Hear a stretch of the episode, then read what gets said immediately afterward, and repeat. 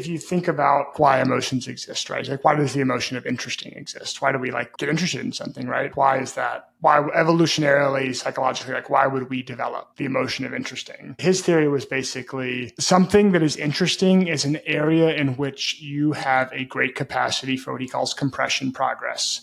So your ability to like take the different components of that and compress it with your existing knowledge and like make something, you know, more efficient and useful and interesting is higher. And that's why the emotion interesting exists because it would make sense evolutionarily that you want to pursue these things which you find interesting because it's an emotion that's indicating sort of a fruitful way to take your skill stack. This week, I'm sharing part of my conversation with Taylor Pearson. Now, Taylor is an entrepreneur, an investor, and the author of The End of Jobs. In this episode, you're going to hear us talking about Taylor's early career, his decision not to pursue law, the trap of traditional career paths, the silent risk of staying in a job for too long. We talk about the concept that Taylor has of having a personal balance sheet. We also talk about travel and experiencing different cultures, how living abroad affects your personal growth, and finally, Taylor's journey to publishing his book, The End of Jobs, and some of the core concepts of that book. So, this was a really enjoyable conversation, and also look out for the next parts because they are also going to be great. You can get the full show notes, the transcript, and read my newsletter at theknowledge.io. And you can find Taylor online on Twitter at Taylor Pearson Me and in his newsletter, The Interesting Times. Now, if you love this episode, please do share it with a friend. And don't forget to leave a review wherever you listen to podcasts because it helps us tremendously to find other listeners just like you. Okay, so I think one place I'd actually like to start is so, from hearing you speak about your background in the past, I heard that first of all, you majored in history, minored in Spanish, and you know, you went, you did some year abroad, and then I think you did a year abroad in Argentina, then you moved abroad for work. So, before we get to that, because I also want to ask about your time abroad, I would love to know. You ended up going down, you know, there's a chain of cascading events that led you to doing marketing. But it started with you not wanting to do law. And you were a history major, but you were thinking of going to law school. And I found your decision making process here interesting. I'll let you talk about it and then I'll ask the questions after. Yeah. So I, I guess I wasn't particularly forward thinking in college. I studied history because I liked it. I just picked the thing I most enjoyed. I took a bunch of classes my first year and the first half of my second year and I liked history. I liked writing papers. I mean, mostly, right, you just read books and talked about them and then wrote papers about them. And I thought all of that was really fun. And I got to, I think it was the sort of summer after my junior year before starting my final year and kind of the default path certainly at my college i think this is probably true in the us broadly for the most part is like if you do a history undergrad like law school is a very common path after that, I think there was like 17. I went to a small school. I think there were 17 history majors my senior year. And I think 13 probably went to law school or something like that. Like that was kind of like by far the most common thing.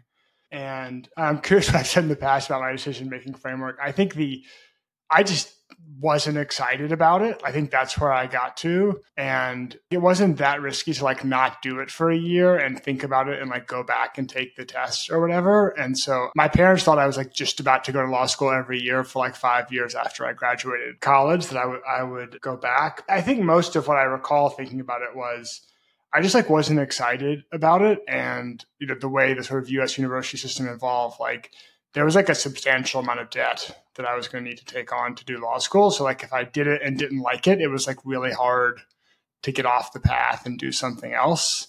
And so yeah, I just I just kept delaying it and delaying it, and then eventually I don't know I got to a certain point where I delayed you know I delayed so long and I had other opportunities and it was no longer something I was thinking about. Yeah, that makes a lot of sense. And that's what you said is exactly it. But the thing that I'm interested in is First of all, loads of people go into law degrees. It's the exact same here in the UK. And I know from lots of people in the US, people end up going and doing law or doing medicine. But what I find interesting about what you said and knowing that you have now spent a lot of time thinking about decision making frameworks and a lot of these other things, I'd be interested to know how you think about that same decision. Maybe aside from the fact that you already knew you perhaps weren't super interested in it. But the key part I'm thinking of is the fact that a lot of people probably rationalize themselves into doing law or medicine or some similar degrees simply because the way the kind of mental model works is that the expected value is quite high in a sense where you probably eat dirt for a few years. You're not earning that much, especially while you're doing law school. Everyone's poor. If you're in medical school, you're going to be poor for a number of years. And then suddenly your pay skyrockets and you're doing extremely well. And then now you're in a very high paying career. And in some of those years, then you just suddenly very quite quickly pay off the debt that you incurred along the way. And I think a lot of people have that framework in mind, and that's how they rationalize themselves into making the exact same decision that you decided not to do. And people just think, you know, because doing some other degrees, you could also rack up a lot of debt for something else that doesn't pay well in, in the end anyway. I think I don't know if I had like the presence of mind. I don't, I, yeah, I don't know if I thought this at the time, but I think I mean I think certainly one lesson I take from that is like the options you know that are available to you are like not necessarily all the options. I grew up in Memphis, Tennessee. I went to like a small, you know, not particularly notable school in the southeast U.S. And most people from that school went into accounting, legal, I guess, you know, somewhat standard sort of corporate, like working at Wells Fargo, like, you know, kind of that sort of trajectory. And so like, that's kind of what I thought, like, I don't know, like that was just what you did, right? That's just like kind of what I saw people doing. And so I think, I think the first thing I was like, I'm going to take some time and think about, like, do a little exploration and like see what more is going on there. And then I think I made a decision like pretty early on in my life to like, I wouldn't have framed it in these terms, but like not view myself as like homo economicus, like an economic agent, right? Like, oh, I do this and this is trajectory and this is the payoff, right? Because like Paul Graham, the one of the Y Combinator founders and writer, has an essay about wealth, and like one of the lines is like, "Wealth is what you want," right? So like, if you had a magic machine and you just told that machine what you wanted and it gave it to you, you would have no use for money, like a dollar, whatever, it would be useless to you, right? You would just tell the machine what you wanted, whatever you wanted, and the machine would produce that sort of thing. So I think my goal was always to find something where I could do good enough financially, you know, with what good enough meant changing over time. But like I've always put like a reasonable emphasis on like trying to enjoy my day to day work and career. I think everyone has certain parts of their work. I don't, I'm not blissful all day, every day at work. And I think maybe if I'm going like six months and I'm like really sort of miserable at work, like something has to change here. And if that's like economically to my detriment, then we try to figure out a way to make that work. Yeah, sure. What scares a lot of people is essentially it's just risk, different flavors of risk. And I think perhaps we'll talk a bit about abstractions and heuristics and later, but very often people kind of get onto a path. You know, we both know Paul Millerd who has the book The Pathless Path and this idea of there is a track that you could very easily go on that leads you through university and then you do this job, then you do that job. And, you know, life could all be so simple and straying off of that path opens you up to tremendous risk, perhaps, or that's, that's what it seems to be. But I've heard you talk about this idea of simultaneously, there's a silent risk of perhaps doing the expected or staying in a job too long? So I think one of the writers who was very influential on me early on was Nassim Taleb. He has a number of books, Fooled by Randomness, The Black Swan, Anti-Fragile. Fooled by Randomness, I think, is the best. It's his first book and I think the most straightforward introduction to his work. But he has this this fun graph of the lifespan of a turkey. And so like of course like the American tradition is like on Thanksgiving everyone eats a turkey, right? And so, you know, if you are a turkey, he shows this little graphic, and it's a turkey standing in front of a whiteboard, and he's got this big chart behind him. And every day the turkey's life gets better, right? So the farmer comes out and he puts the food in the trough, and you know the turkey eats the food and then whatever waddles around with his friends, and it's great. Life as a turkey is great, right? You know, he's pointing to this chart, and it's just going up and to the right, right? Everything's getting better all the days the turkey comes in, and then of course Thanksgiving morning, the turkey's life is not so good. All of a sudden, everything goes bad. And, you know, his point is, you know, if there's lots of things where like you don't necessarily get like a warning sign, right? It's not like things start to slowly decline. It's like things are good, then things are bad. And it just, you know, it just changes very quickly. And so I think, you know, talking about risk, I think that's an important concept of, yeah, I think I use the term silent risk, which is like, actually after my my book the end of jobs came out i had a guy reach out to me that I, I, talked to a lot that was really interesting. He had worked at ibm for i think 30 years a long time 20 30 years or something. Ibm for some period of time had, i think they called it like a lifetime employment policy but they basically said we'll never fire you. Like you started ibm i think you know you started ibm at 22 or something out of university And, you know, at a certain point that changed. He got laid off. I think he was in his 50s. He was around his like peak earning years. And he was in a really tough spot because a lot of his like career value and career knowledge was he understood a lot of really specific things about working at IBM that weren't very transferable to another company, right? It was how certain the hierarchy worked at IBM or certain IBM products or how to manage things politically or certain coworkers, relationships, all that kind of stuff. And so he'd had to sort of go through this multi-year process of sort of reinventing himself and coming up with a new career and and trying to figure things out. And so I think that's a lot of stuff when people talk about, oh, this is the safe path or this is the safe trajectory. I think it's like what depends on what your definition of safe is and like what is safe really, right? So like pointing to this thing has worked for the last 10 years. Okay, that's a data point, but like, can we necessarily say like that's safe per se? And I think, yeah, I mean, I think that's the case with like a lot of jobs. I know there's been like the US tech sector's had quite a few layoffs, and like most people in those layoffs, I don't think saw it coming, right? They weren't sitting there going, I'm probably going to get laid off 12 months from now, right? They thought, oh, this is great. I've got this great job everything's going well and it's you know maybe i'm not happy but at least it's safe kind of thing and so i think i challenge that with a lot of people because i think you know especially if you're if you love it and you're super passionate about it and it's the thing you want to spend your life on like that's great. Maybe it is risky but good for you and if that makes sense given everything else you've doing in life that's awesome. Like a lot of times the safety thing it's like a way of sort of saying like i'm afraid or i'm worried. And instead of like talking about that directly you're just sort of like appealing to this notion of safety that like may or may not exist. I think what you were saying just now, well, just a moment ago about IBM made me think of when I, I spent some time a while ago working in China, working in Shanghai, and a friend of mine was telling me that I think a lot of young Chinese people, probably getting into their mid twenties, by probably about 25, people start having existential crises because there are so many people there are lots of jobs, but there's also a lot of people. And so whatever job you're doing by the time you're 25, at least this is how people think about it. That's going to be the job for the rest of your life. And, you know, in Japan, for example, they won't fire you there either. And so it's not like you're going to lose your job, but it also doesn't mean you can switch jobs. So it's almost the, the inverse risk of like, once you pick a path, you're stuck on that path. And that's, that's actually going to be it. It's not even like you have the option to switch paths. But just on what you were saying about just the idea of risk and how people can either the perceived risk that they see is too high or they or they just don't fully appreciate the value of risk. I think this links to another thing that I've heard you mention in the past, but I think is also from Nassim Taleb, which is this idea that I think the analogy that Nassim Taleb used was, I mean, it's links to ergodicity, and it's the idea that jumping off a one foot wall 50 times is not the same as jumping off a 50 foot wall one time. And the way I think about it as well, something that came to my mind, I think in the last week or so, I was at the train station and you've been to London, you came last year. You know, sometimes on the London Underground, you will see there's going to be the escalators, but there'll also be the stairs and they put a warning on the stairs and they tell you exactly how many stairs they are, especially if it's going to be long. So they'll say this stairwell has X number of stairs just because you can't see it before you start taking the stairs and that warning has to be there so people know exactly what they're signing up for once they start taking the stairs. But I think the funny thing is that when you have to take the stairs in an emergency, people obviously end up hating it. But a big part of that reason is because people don't do the small hard thing that you could do every day, which is taking the stairs. And so when you're forced to do a much bigger hard thing, it feels so much worse.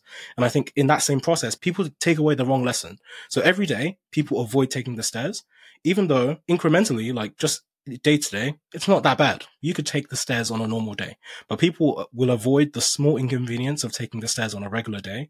And then on the one day that you're actually forced to take the stairs, it feels like the worst thing in the world.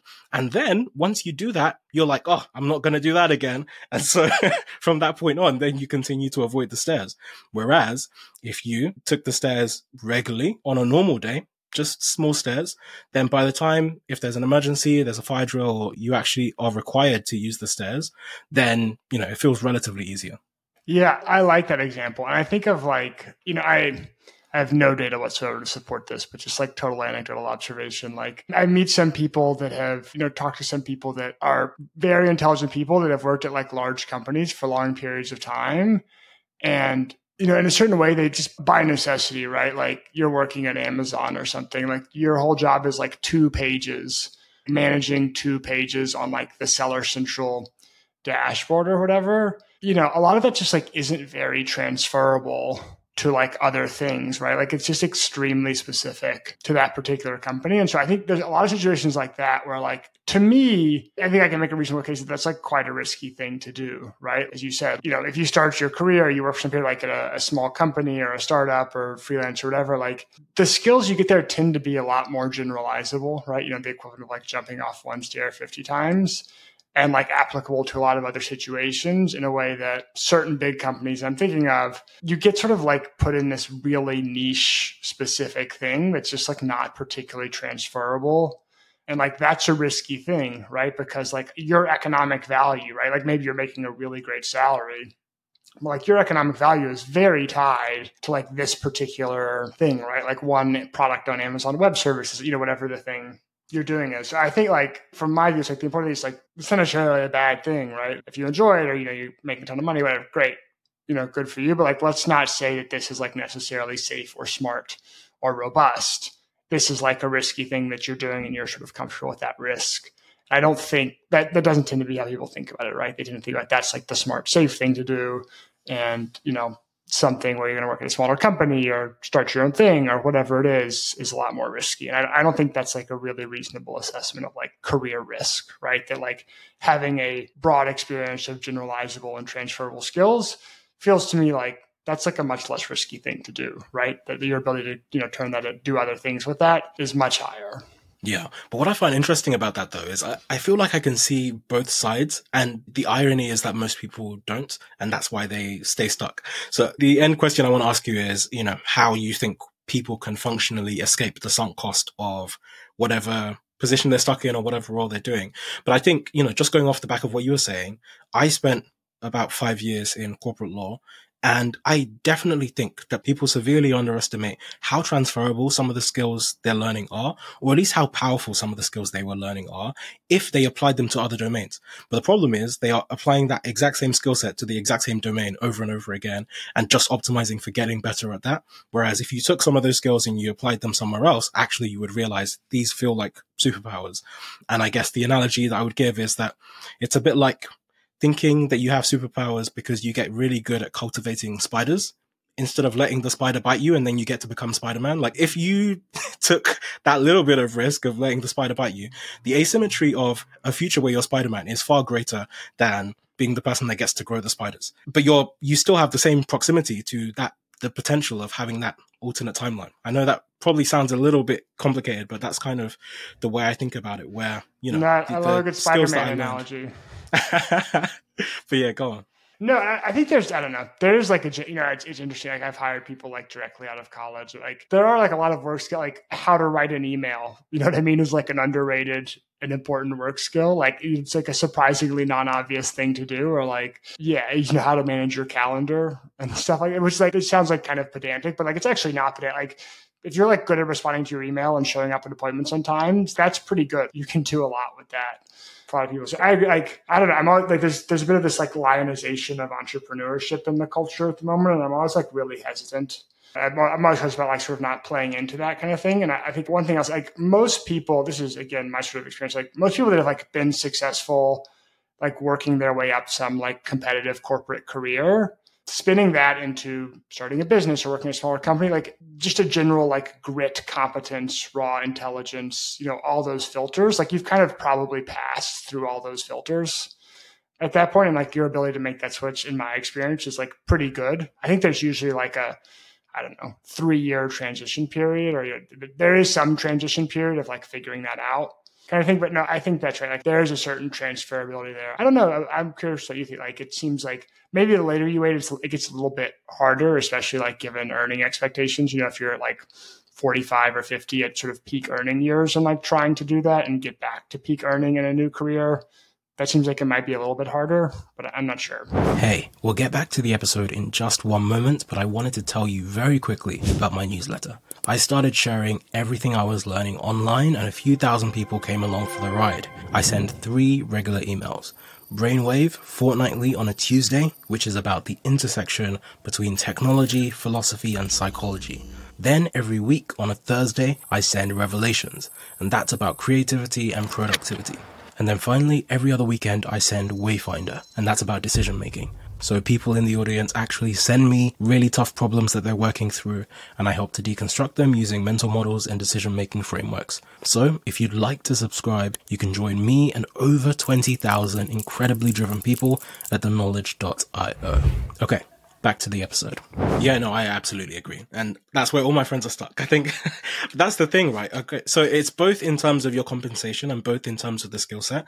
If you stay long enough just to pick up the skills and then you can take them and apply them elsewhere, I think that's the peak option. Well, that's what I did. I, I, think that's the peak option. We will see. Right now, I am still very much feeling jealous of some of my friends who will be listening to this that are still at the firm that I was at, who are earning, you know, very well and a lot of people from from my cohort but i think the thing is that the longer you stay just applying the same skill set to the same problem it almost starts to diminish i think the potential upside diminishes because then you get trained too much to apply it very narrowly and you don't know it anymore how to apply that skill set broadly. And then on top of that, that's compounded by the compensation that you get. So then the benefit that you could potentially get by leaving and actually trying to, because it does necessitate starting from the bottom a bit taking that skill set and moving it elsewhere, you do have to learn and you have to start pattern matching. And that requires, yeah, there is the emotional risk there of actually having to, it takes some humility. It takes some, you know, you have to put yourself out there to learn in other domains.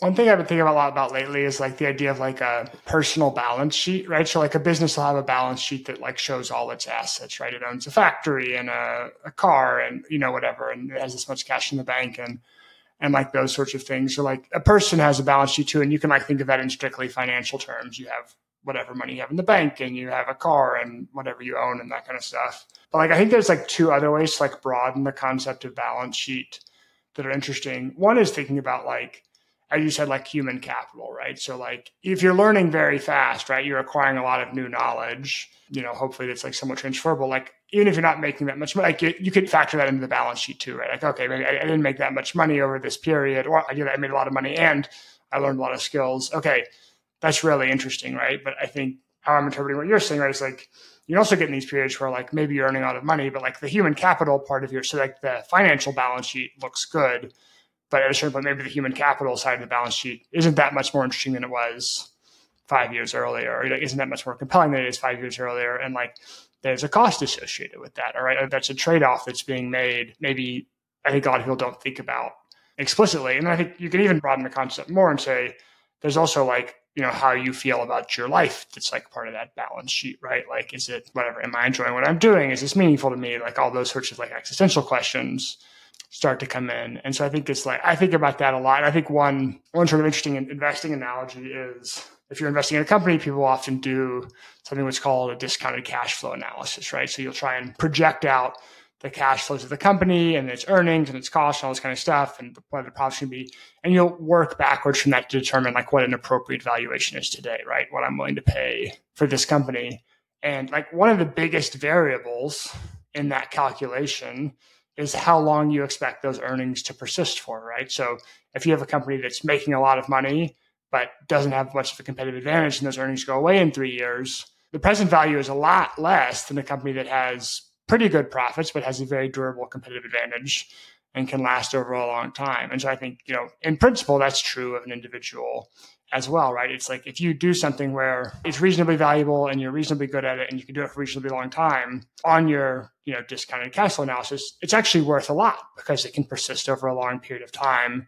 I think some people get, you know, folks say like, oh, I can make a lot of money doing this for the next year, two years, three years, five years, whatever. But actually, you know, maybe it's better to think about what could I do for the next 20 years or what would that look to think in that time frame you know and like what would that look like and how would i do things differently?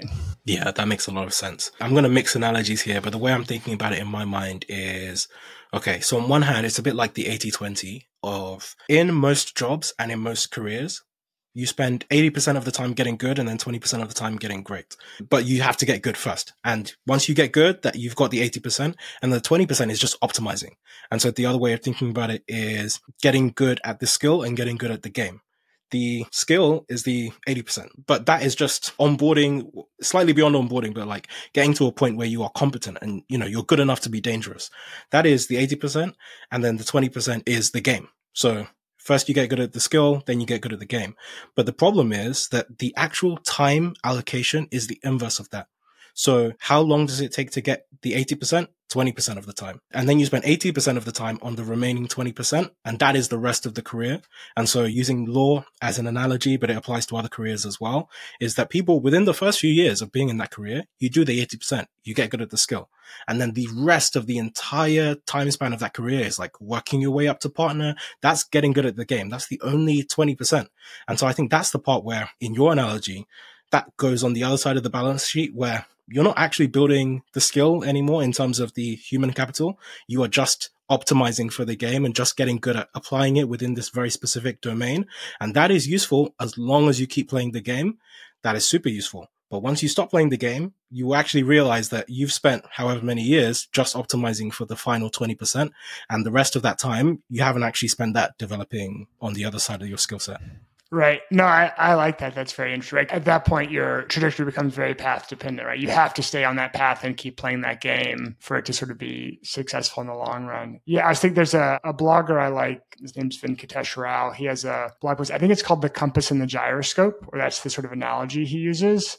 There's the idea of like a, an external versus an internal coordinate system, right? So like a compass is an external coordinate system. You know, you have the north, south, east, west, and you look at a map and you try to navigate it. And a gyroscope has sort of an internal system, right? It's rolling downhill. I'm not going to describe very well mechanically how a gyroscope works, but I think people can sort of visualize it. And I think about that analogy a lot too, because I think sort of to your point of like the skill versus the game is like it's the more sort of like clear the map is, in general, I think it's just like more competitive, right? Like getting to partner at a law firm or being a renowned surgeon in a particular, like it's really hard. It's just really, it's like being, you know, being a professional athlete, right? Like what percentage of kids want to be a professional athlete when they're like ten years old? Like it's really hard. And so this idea of like a gyroscope, or maybe you're, you know, you're picking up some skills here and some skills there, you're sort of following an internal coordinate system that's not leading down a necessarily known map or known road. I think it's Paul's like pathless path idea, but does still have a certain logic to it, right? It, things do stitch together in a certain way in which those skills are complementary and useful. They are not in a way that is easily explained to someone on the outside in the same way that you know, you made partner to a law firm or you went to good law school or you did this or that sort of specific accomplishment. Yeah. So I'm interested to apply this to Going back to your career path. So after you left college, I think you spent some time working abroad and you mentioned that, or maybe this was, I think actually before that in your second year of college, you had a year abroad and then coming back, you had like a reverse culture shock that made you want to go back out again. And I'd love to know more about how you felt in that moment and what felt like the most impactful? Like, what did you see that felt, I don't know, life changing or paradigm shifting that you then came back and felt like, huh, something's different, something's missing? I think for me, that experience, yeah, I did. It was my my third year, my junior year, I spent a year in Argentina. I was a Spanish, I was a Spanish minor, and my Spanish was not very good. And so I thought if I went and spent a year in Argentina, you know, my Spanish would have to get good. I lived with like a host family, like an older woman. I lived in like the spare bedroom in her house and went to the university there. And I think yeah, that was impactful for two reasons. I think one, when I got there, my Spanish was really bad, like really bad. Like, I don't know. I can't stress how bad it embarrassingly bad. And the first, uh, depressed is a strong term, like the first month or two were like really hard. Like my classes were in Spanish. It's like, imagine if, you know, but whatever, didn't speak any Russian, you're like sitting down in Russian university and like, I literally didn't know what they were saying. You know what I mean? Like literally, I couldn't understand the words that were coming out of their mouth.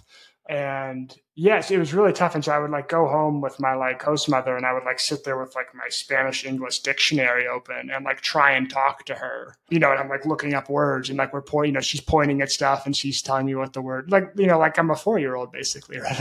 you know, like a, a young child. And by the end of it, my, I don't know, my Spanish was decent. Like I was conversationally functional, but like I could like go to a university class and like in Spanish and like get, you know, 98% of what they were saying and be a functional thing. And so I think that was just like a huge confidence boost for me that I had done this hard thing, that I was clearly very bad when I showed up and I was like reasonably competent when I left. And so I think that gave me like a lot of courage to like try something else, you know, to do something a little bit different and not necessarily go to law school or kind of go down the default trajectory. And I think the other thing relates back to what I said earlier, which is just like it was a different experience in like ways I couldn't have imagined. Right there's you know you talk about like there's the the known knowns and the the known unknowns and the unknown unknowns. Right. So this was a and it was it was an unknown unknown. Right. It was different culturally, historically, sort of all those different components in ways I hadn't even really thought about.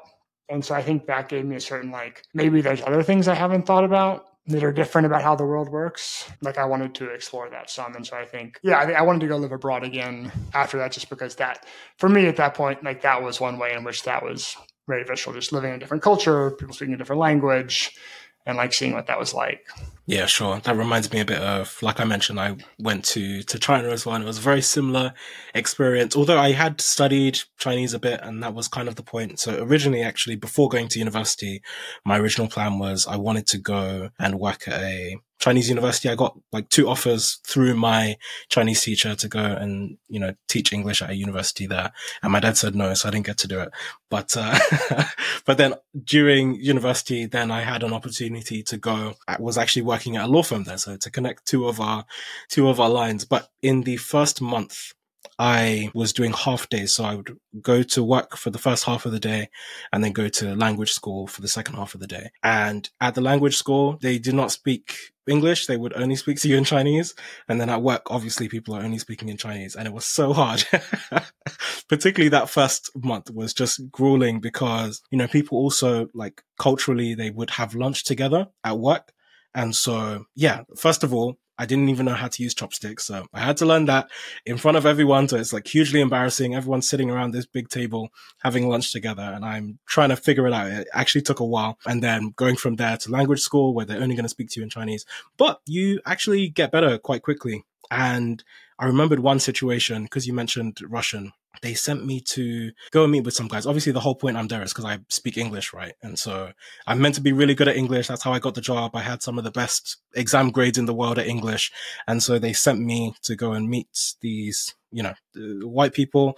They were from Russia. And the joke was when I actually got there to meet them, they did not speak English they spoke Russian and they also spoke Chinese. And so, and so the only language I could speak to them in was Chinese because I was, you know, I'd been learning Chinese. This guy spoke Chinese and also Russian. I know no Russian. And so I was just stuck there trying to, trying to figure out how to negotiate things. But the other thing, how I was going to tie that back was you had mentioned this idea that I think also connects to something we were talking about, which is when you go to a new place, you kind of get to try out some different versions of yourself, right? You are unconstrained by your typical environment. People usually know you as one person and in one way. And when you move somewhere else, you get to, not that you have to be different, but you get to try to be different. You get to be a bit more explorative and you can push some of the boundaries that you might typically be stuck within. And it was funny. There was a post that I came across on Reddit that was reshared on Twitter. So unfortunately, the, person that shared it didn't get to see the, the revelation that occurred. But the person that was making the post was talking about his life and basically he was miserable, right? He had this job washing dishes, working early hours of the morning. He was just working in this restaurant, washing dishes. It wasn't fun. He was arguing with his girlfriend all the time. I think they'd recently broken up. He had these friends that he, he wasn't really friends with them anymore and they've kind of disconnected and none of them were really doing anything well either. He'd been trying to save some money to move, but not enough that he could, he hadn't saved enough to move. He'd saved enough. What he did was he stopped renting the apartment he was renting. He got a van. He was living in the van and he managed to save about 15,000, but he didn't feel like he'd saved enough to move. And the comment that I saw, which was now on Twitter where this post had been reshared, is that this guy is completely miserable. But how happy would he be if someone whacked him over the head and he completely forgot everything about his current life. All the constraints that he sees to the girlfriend that he argues with, the job that he, he's supposed to show up at. If he didn't know he had to show up at that job, he just woke up with no memories like Jason Bourne. He has a van that he could stay in. He has $15,000 in the bank. Like that is actually a pretty great fresh start. you know, if you didn't know anything else and you have $15,000, you've got a van, you've got some clothes, some belongings that's actually a much better position to be in than, than a lot of people. But when you're stuck in that position, you can't really see that. Like you can't climb out of the situation that you're already in to see things with fresh eyes. And I think that's hard for me. That's been perpetually hard, right? You just don't. I think there's a there's a David Foster Wallace bit where he's talking about there's two fish swimming they're like swimming at each other and they swim past each other in the water and one fish turns to the other fish and goes, "Water's nice today," and the other fish looks back and goes, "What the fuck is water?" Right? It's like, well, you know, he said it's a fish. why water is nothing, right? It's like, why would you even comment on it? You know, you're in water all the time, right? Yeah, I think it's it's hard to see those things and see like, oh, you know, this is like this is water. Yeah, so in The End of Jobs, your book, you talk about this idea of developing skill stacks and, you know, using that as a way of traversing through the working world. And I think, well, a, big part of the emphasis of your book was becoming more entrepreneurial and kind of using the skills that you developed to become more entrepreneurial. I would love to know about your personal skill stack because you're, you've had a really interesting background. And I think so maybe there's two layers of the question. The first layer is how do you think you've gone about building your skill stack? Is there any way that you've thought about learning things in particular that you found useful? Just because, I mean, like tracking some of the things you've been interested in. First of all, okay, starting with majoring in history, minoring in Spanish, getting into marketing and learning all the skills you need to get there without going through any real formal process. You kind of did that very manually. Going from there to becoming a writer, both publishing your book and also writing quite prolifically online. Then going from there to being an investor. I think at one point you got interested in complexity studies. You seem to have taught yourself a lot of things along that path. So I'd love to hear you talk a bit more about that. Yes, uh, let me see if I can answer sort of both levels of the question at the same time. I think there's a, a paper I wrote a summary of some years ago. It's called Optimize for Interesting. I think that the guy that wrote it, I believe, was an AI researcher. And if you think about why emotions exist, right? Like, why does the emotion of interesting exist? Why do we like, why do you know, you get interested in something, right? Like, why is that? Why evolutionarily, psychologically, like, why would we develop the emotion of interesting? And his theory was basically something that is interesting is an area in which you have a great capacity for what he calls compression progress.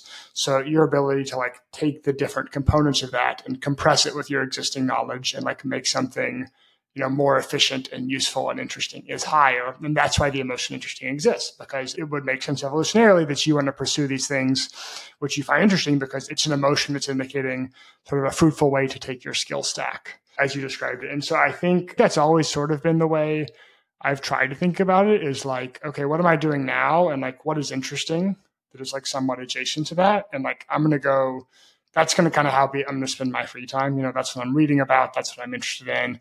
That's what I'm looking at. And even though it's not directly applicable to maybe what I'm doing now, it's interesting to me. And so I'm, I'm just going to sort of take it on some faith that there's some ability for compression progress, that there's something I can do in, in that direction. So I guess sort of my career progression. My first job was a, I was a Spanish interpreter. And that was my one marketable skill coming out of university. I took a night class my senior year to get I don't know if I was officially licensed. I had some badge or something, but I was doing interpretation. So I did that. It's like that was sort of my first freelance gig. And then I got a job as an English teacher in Brazil. I said I wanted to go abroad again. And so I moved to Brazil and I taught English for a while. I didn't love teaching English for a number of reasons. And so I had gotten interested in digital marketing. And I just think this was sort of early 2010s and like search engine optimization, all this stuff was kind of coming online. I, I went to Amazon and I bought every book on search engine optimization at the time, which I think there were three books. I think there's probably 30,000 of them now. And I built some websites, basically teaching myself SEO. I think my most successful website was collegefurniture.net and it was like reviews of like furniture you would use at college. So like futon reviews and nightstand reviews, whatever. And I think at its peak, I think I made like $300 a month or something. And I was like pretty jazzed about my $300 a month from the site. But that sort of set me on like my initial career trajectory. I was able to parlay that $300 a month wasn't sustainable. So when I left my English teaching job, I got a job in a marketing agency and I basically I cold emailed a bunch of marketing agencies and said, Hey, look, I know SEO. Here's my website here's all the SEO stuff I did. You know, will you give me a part time job? And so I got a part time job and that turned into a full time job. I worked there for a while. I started doing, you know, sort of other digital marketing adjacent things, email marketing, pay per click, a bunch of stuff like that. That got turned into, I got a job at an e-commerce company that was based between some in California, some in East Asia. We had a team in like the Philippines and Vietnam and China. And so I moved out. I was in Vietnam for a couple of years working for them. And I sort of progressed from just doing marketing. They had a number of different hospitality equipment brands. So we sold like parking equipment, bar equipment, stuff like that. And I ended up running one of those brands. And so I kind of got out of marketing. I was doing more operational stuff. Um, I was kind of overseeing the whole brand and sort of not just the marketing piece of it. And then that company got sold. And at that point it's when I sort of wrote my book, The End of Jobs, and started doing basically consulting, freelancing stuff around that, sort of e commerce marketing and e commerce operation stuff. And at that time, I just got like really interested in finance. So I just started like reading like a bunch of finance books. I was doing like a little bit of investing, like nothing particularly crazy. I got very interested in the cryptocurrency, Bitcoin stuff. I thought that was very fascinating as like a blend of technology and finance. And so, sort of my consulting progressed to be a little bit more focused around financial services companies, that sort of industry. And sort of in that process, I met my now business partner, who was a trader by background or a finance person by background, and we started a small fund. So that's what I sort of run day to day now. But the trajectory there, there's a certain linearity to me looking back. I think, sort of as you mentioned, some of these ideas around like complexity and anti fragility have always been really interesting to me. And I've, in different areas, thought about how those things apply. But I felt was always sort of on this trajectory of like kind of what's interesting and how can I sort of incorporate that more into what I'm doing. Sure. Uh, what was the process like of publishing The End of Jobs? So self-publishing, I know you, have had uh, Eric Jorgenson on the podcast, who's the CEO of Scribe now. So I was one of Scribe's very early customers. I don't know how early I was, but it was before it was called Scribe. They had a previous name. So I had, when I published the book, I have always enjoyed writing. I liked history. I started blogging when I was at my e-commerce job, kind of on the side. And so that was kind of what enabled me. That was like my Saturday project for like three or four years. You know, I would wake up Saturday morning and I would go to a coffee shop and I was like working on my blog. And that was, I guess, people work on newsletters now, not blogs, but kind of same concept. So I, I, had a blog and I had done a fair amount of writing about these ideas of just like future of work and how the internet was affecting careers. And, you know, it was at some level just sort of like a reflection on my own career, my own path, right? Like how did I sort of end up in what was very different from a sort of a law school trajectory that I was like a brand manager at an e-commerce company in Vietnam, right? It's just a very, it was a very different trajectory than sort of like where I'd, I'd expected to be if you'd asked me five years earlier. And so, yeah, I just decided it would be cool to like write a book. I had, I'd written a lot about it. And so I was like, I'll kind of take these things and I'll stitch them together into a book. Yeah, I was very fortunate. I had like some friends that helped me promote it and it got a bit of traction and did a lot better than I expected, honestly. And I really enjoyed it. I liked writing. So it was painful at times, but overall enjoyable. Fair. If you were to write an update to the book now, what beliefs would you update? So, what's changed in your thinking from what you previously wrote, or is there anything new that you've learned since? I think I have like a whole chapter like railing on accountants. And a month before I published the book, I, I, I met my now wife, who's an accountant. So I would probably I would probably change that chapter.